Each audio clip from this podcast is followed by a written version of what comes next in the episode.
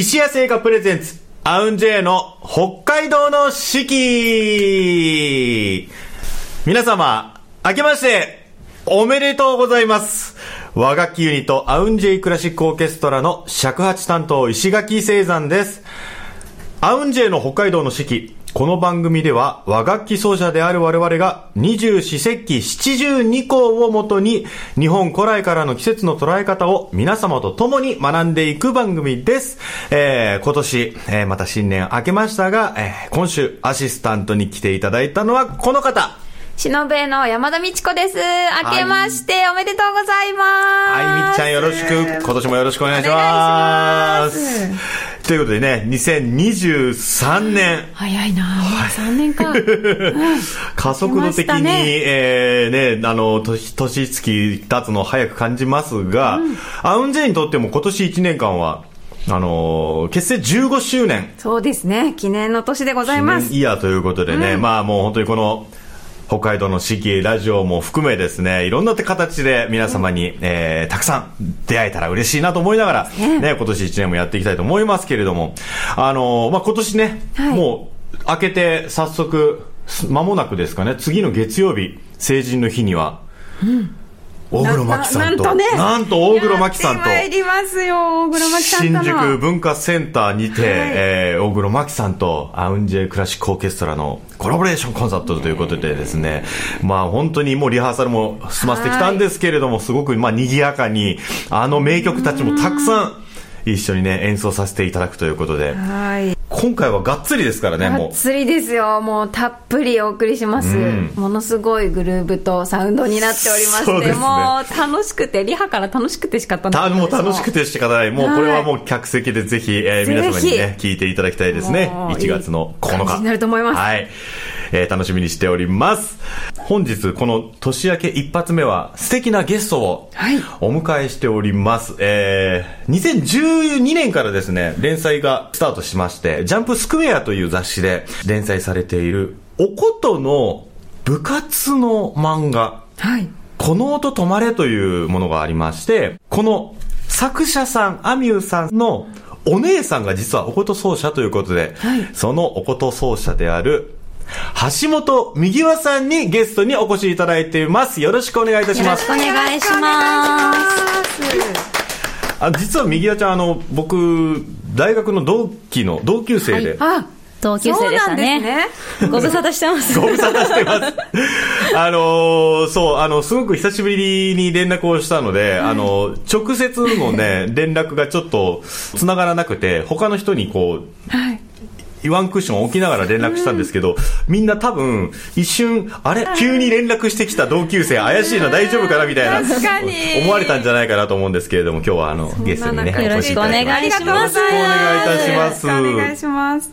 あのー僕らもですね、えーアウンジェクラシックオーケストラとしては、和楽器でアニソンという CD をね、作らせていただいて、そのジャケットをですね、えーなでしこドレミソラという、まあこれは、えー和楽器の部活ですかね、高校生たちが和楽器のバンド、まあ尺八、おこと、えー三味線かな、いろんな楽器が集まって、まあ活動する女の子たちの模様を描いた漫画があったんですけれども、そのジャケットをね、えーキャラクターたち書いていただいたりしたんですが、それよりも前ですね、もうこの音止まれが、まあ連載が始まり、えーまあ今もね、まあ連載連載中連ですね。載中ということなんですけれども、もこのご兄弟で、まあ、妹さんが漫画家さんで、はい。お姉さんおこと奏者。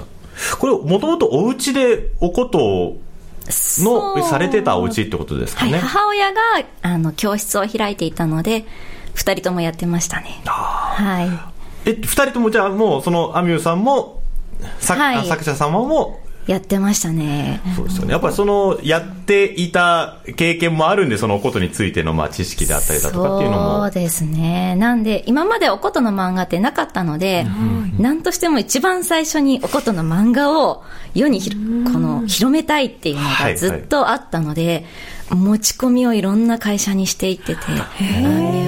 そうなんですよ。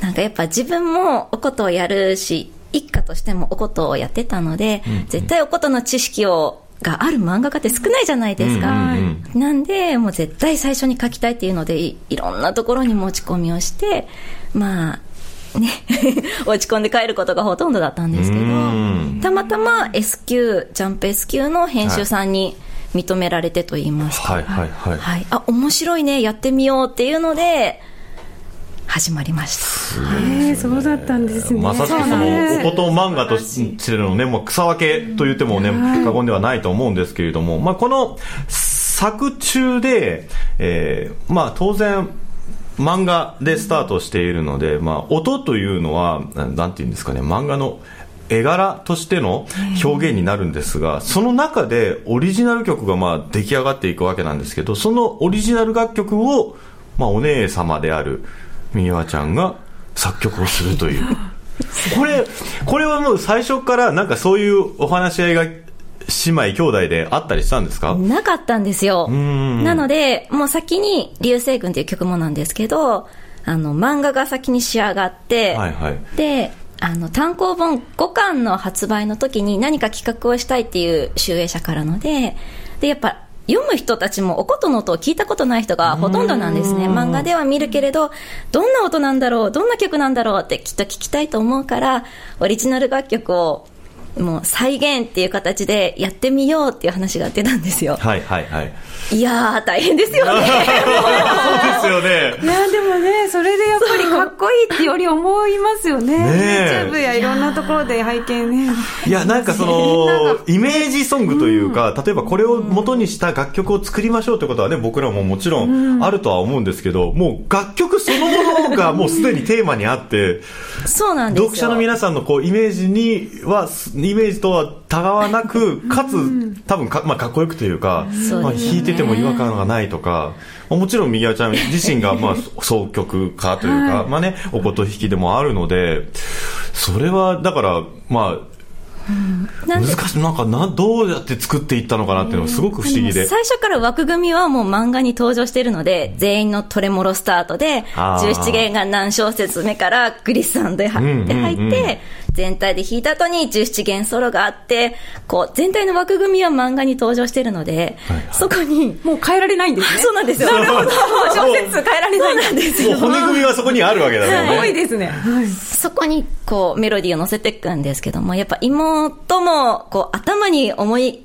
描い描いてるんですか、はいそういうのがあるので、やっぱね、あんまり的外れなものだと、姉妹なので、いや、ちょっと違うっていう、ああの、ズダメ出しが、あ、はい。言い合えますよね、まあね。そうなんあ、ちょっと方向性違うかなっていうのがあったりすごいなで。そうこれ制作期間としてはどれぐらいの感じでこう曲が実際に まあ収録というところまで行ったと思うんですけどなんかあれ収録は一発撮りだったんですよ。怖っなんで、曲が完成する前から、とりあえず、あの、男の子ばっかりの部活なので、はいはいはい男の子でお願いしますっていう、若い男の子。っていう、まずリクエストが来てたので、その曲を作りながら演奏者の探す、うんうんうんうんなんていうんですか、わからないので、それこそ人づてに聞いて、それこそ今大活躍の和楽器バンドの、ね、胃袋くんとかもその頃出てくれて、うーん。もうみんな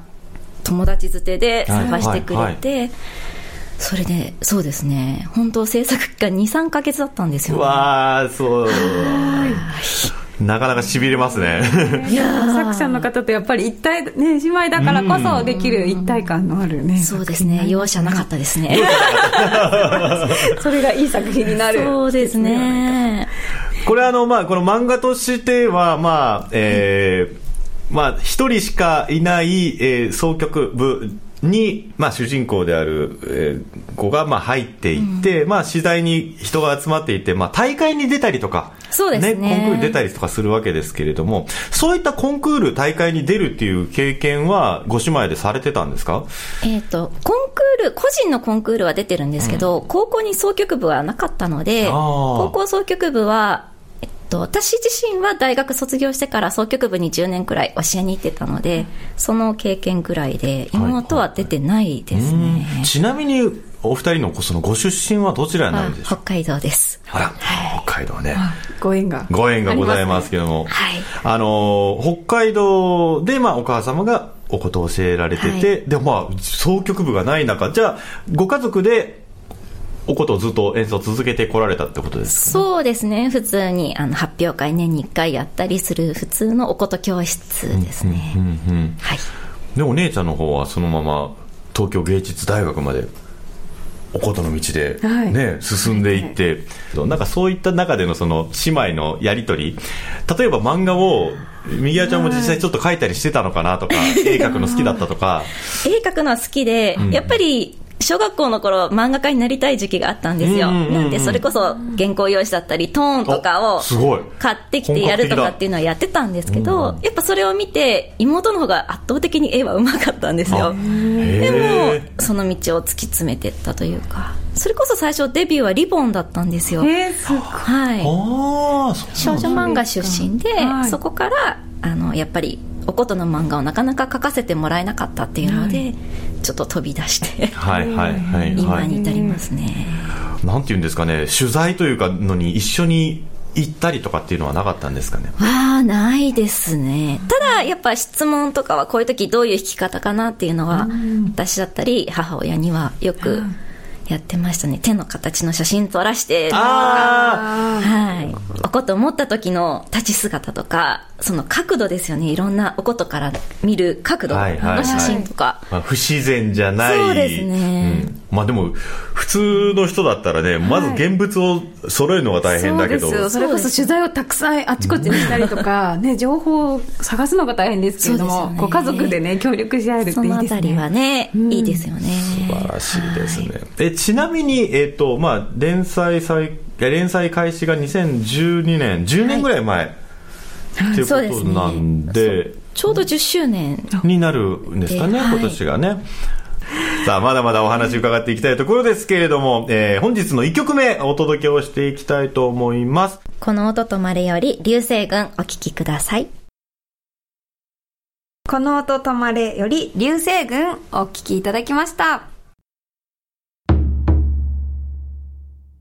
それでは、今週の石谷製菓さんのスイーツのコーナーに参りたいと思います。よろしくお願いします。えー今日はゲストの橋本美和さんにも一緒にスイーツ楽しんでいただきまして、ありがとうございます。美和ちゃんは食レポをしたことありますか、ないです。やったぜ。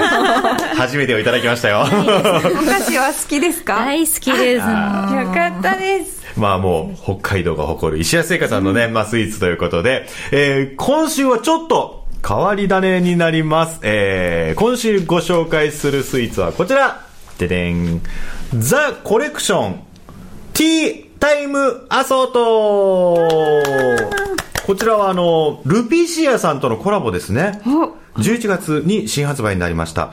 えー、サクラングドシャ期間限定フレーバーのリンゴと紅茶。先日多分ね、ご紹介させていただきたんですけれども、えーそのリンゴと紅茶と、世界のお茶専門店ルピシアが選定した正統派で上品な味わいのオリジナルブレンド、ベルエポックを詰め合わせたティータイムを彩る ギフトセットでございます。わあ ということで、これ、まあ、石谷製菓さんはね、いつもこの、もう、パッケージからすごく可愛いんですけれども、ねえ可愛いリンこゴ、ちっちゃいリンゴが。う中をバカッと開けると、こティー、ね、ティーバッグの入った缶と、このサクラングドシャということで、じゃあこれぜひサクラングドシャも一緒にですね。がとうございます。かわいいきましてはい。そしてお茶もこちらに入っております。お茶ね、紅茶。はーい。ティーバッグのね、形になっていて、非常にあの、入れやすい、飲みやすい形になってます。あの、ちなみにですね、この、サクラングドシャの、リンゴと紅茶っていうのはですね、つい、えー、先月かな、ゲストに出ていただいたあの、シンガーソングライターの川島圭一さんが、はい。あの、その方も、初、食レポだって言って、食べた後に出た言葉が、甘いだったので、甘い以外の ご感想いただけると。甘い以外 ということで、えー食べてみたいと思います。またね、これがね、すっごいいい香りするんですよ。あ本当だすごいいい匂いするまずこのサクラングドシャね。そして紅茶。あ、わあ、もともとだってこれが紅茶のね、紅茶を生地に練り込んであるんですよね。ラングドシャーの生地に。ラングドシャ美味しいです。なんか、香りも。あの、紅茶の練り込ん、かわいい。いいんですよ。自信を持っていいんですよ。なんか、バカなんじゃないかって思っても、自分が。クリームと、あの、この、ララングドシャのこの、サクサクしたの音で、すごい美味しいです。美味しいですよ、ね。相性が。相性がたまらんですよね。はい美味しいいただきました美味しいいただきましたもともとやっぱ白い恋人自体がこのラングドシャとね、ホワイトチョコレートの組み合わせのすごくマッチしたものですけど、今までもね、いろんな味のあの組み合わせで食べさせていただいたんですけど、このやっぱリンゴと紅茶ね、もう、口に入れる前からもう、リンゴの香りと、香りがいいですよね。すごくいい。で、さらにこの紅茶が、はい。すごい。リンゴ畑ですな。口の中が。うん。ああ、美味しい。あ、これ飲み物とセットっていいね、これ。ね温まりますなんかね心がこれをお土産に持っていくだけでもう、ティータイムが完成しちゃうからわね。かります人にねプレゼントするのにバッチリですねチリ。いいですね。はい、ということで美味しいですね、これも。えーこちら、えー石屋製菓さんの、えー道外の直営店、えー西四本店、そして石屋オンラインショップで、日本全国どちらからでもですね、えーご注文することができます。ぜひ皆様も、ティータイムにいかがでしょうか、えー今週ご紹介したのは、ザ・コレクションティータイムアソートでした。それでは、今週の七十二項のコーナーに参ります。日本には七十二項という72の季節があります。季節ごとの鳥や虫、植物、天候などの様子が72の時効の名前になっており、約5日ごとの自然の変化を知ることで、きめ細やかな季節の移り変わりを感じることができます。えー今、二十四節気は、まあ、冬至、まあ、一番ね、日の時間が短い冬至になってます。その最後の真っ向です。節花、麦を言い出す。節花、麦を言い出す。まあ、雪の下の麦が、まあ、出てくる。降り積もる雪の下で麦が芽を出す頃。地中や、えー冬木立の枝先で植物は芽吹く力を育み育みますということでですね。あのーまあ、なんだろう、雪の下で麦が出る様子ってあんまり想像したことないけれど、麦畑って日本だとどこになるんだろうね。北海道にもあるん北海道ですかね。北海道って麦ね麦です小麦とかね、そうですね。なんか作ってるイメージあるんで。そうですね。広い畑がいっぱいありますもんね。あの、北海道の出身は、釧路市なので。あ釧路市そうですね。湿原なので。湿原がそうだじゃあちょっとち麦は畑はないかもですかねそうですね。は いそういうことなんですけれど、まああの、これこのね、麦の下で、えーあ、雪の下でこう麦が出る様子っていうの、なんか割とやっぱこの時期、冬の時期ってこう、次の季節に向かっての、なんかこう、スタートみたいなのが、ね見えないところからもう動き出してるんですねっていうのがすごくたくさんあるんで。ということでですね、この毎週、えー、七十二項のコーナーは、我々、和楽器奏者じゃないですか、右輪ちゃん。はい、そうですね。ということなんで、えーこの和楽器を使って、いつも生演奏をここでね、した、させてもらってるんですけど、今週は、この年明け一発目、尺八とおことで、この石化麦をい出すを演奏してもらってもいいですか、一緒に？はい、よろしくお願いします。はい、よろしくお願いします。それでは、尺八とおことでお届けします。石化麦をい出す。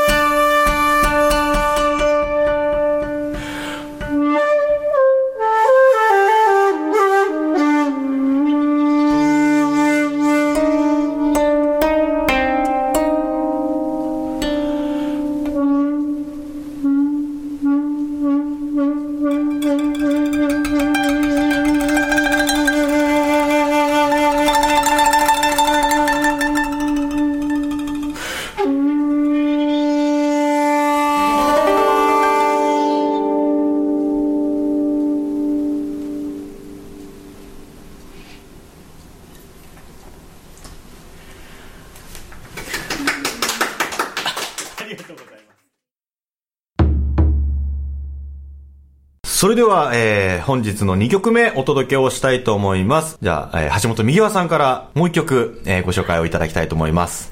この曲はあのコロナ禍になった時にちょうど作った曲なんですけれどもこのコロナ禍の中でも前向きにあの生きていきたいなっていう気持ちで作った「あくる日」っていう曲を、えー、聴いていただければと思いますはい。橋本美和さんで、えー、おことの三重奏、あくる日お届けいたしました。この曲は、あれですか、なんかこう、えー、CD、CD はないけれども、楽譜があるんですか、そうなんです。楽譜出版のお話をいただいて書いた曲なんですけれども、はい。全あのこちらの全国邦楽器組合全邦連さんの方から「えーあくる日」っていう曲をおこと2面と十七弦1面の三重奏で、ははいい出していますこれはどうやって調べたらたどり着きますかね？み橋本美和って書いてこう、検索したらいいのか？で、ツイッターとか、ツイッターもやってますし、はい。この「あくる日」っていう字が難しいんですよ。あの難しい。立つ。という日に。はい。羽なんですけど、この字があの欲とかで調べると出ると思うんですけども、多分この文字とおことのことだけでも出てくると思います。はい。はい、ぜひあの、譜面などもね、出ているということで、はい。全国のおこと部、総局部の皆さんね、あくる日、また挑戦していただきたいと思います。えー、橋本美和さんのあくる日、お届けいたしました。さあ、えー、本日、今年一発目ですね、30分にわたってお届けしてまいりました。アウンジェイの北海道の四季、いかがでしたでしょうか？まあ、年明けましたけれどもね、今年1年も元気いっぱい、はいえーお届けをしていきたいと思います。えー、お知らせをさせてください。この放送は今オンエアされている他に後日お聞きいただくことができます。まずはポッドキャスト、そして毎月月末にはオンエアの模様を動画にして YouTube で配信をしております。三角山放送局さん、そしてアウンジェの公式チャンネルをぜひご覧ください。そして、15周年を迎えました。アウンジェクラシックオーケストラ。2月の5日にライブを行います。えー場所はですね、渋谷の JG ブラッド。こちら、昼夜2回公演で、ライブタイトルは、アウンジェ 15th Year Live ということでですね、あの、昼夜、別の内容でね、おお届けをしていきたいと思っております。えーお昼は2時半から、そして夜は6時から、ぜひ会場に。はい、ということでですね、2月の5日、ぜひ、会場でね、皆様のご来場お待ちしております。よろしくお願いいたします。な、も、もろもろ詳細はね、えー我々の SNS、SNS などで発信をしていきますので、お楽しみに。で、えー、橋本美和さん、何かお知らせございますでしょうか？いいですか？はい。あのー大学同期の熊代七重ちゃん。二人の、はい、はい。あのユニット組んでる25言語とのコンサートが3月5日ですね、はい。あのー神奈川県でありますのでもしよろしければぜひいらしていただければと思いますはい。ここ花さんですね。はいそうですまた皆様からのご感想や和楽器についての質問、こんな曲かけてほしいなどご意見もお待ちしております。ツイッターの三角山放送局にぜひコメントください。いただく際は、ハッシュタグ、アウン J4S、ハッシュタグ、AUNJ4S を入れてつぶやいていただければと思います。はい、あの、この音止まれのね、ご感想であったり、えー流星群の感想など、ぜひぜひ、お寄せいただければ嬉しいです。よろしくお願いいたします。今週もお聞きいただきまして、ありがとうございました。お届けをしたのは、アウンジェイの尺八担当、石垣聖山と、忍べ担当山田美智子。そして本日はスペシャルゲストお越しいただきました、総局家の橋本美和さんでした。ありがとうございましたありがとうございました。それでは皆様、また来週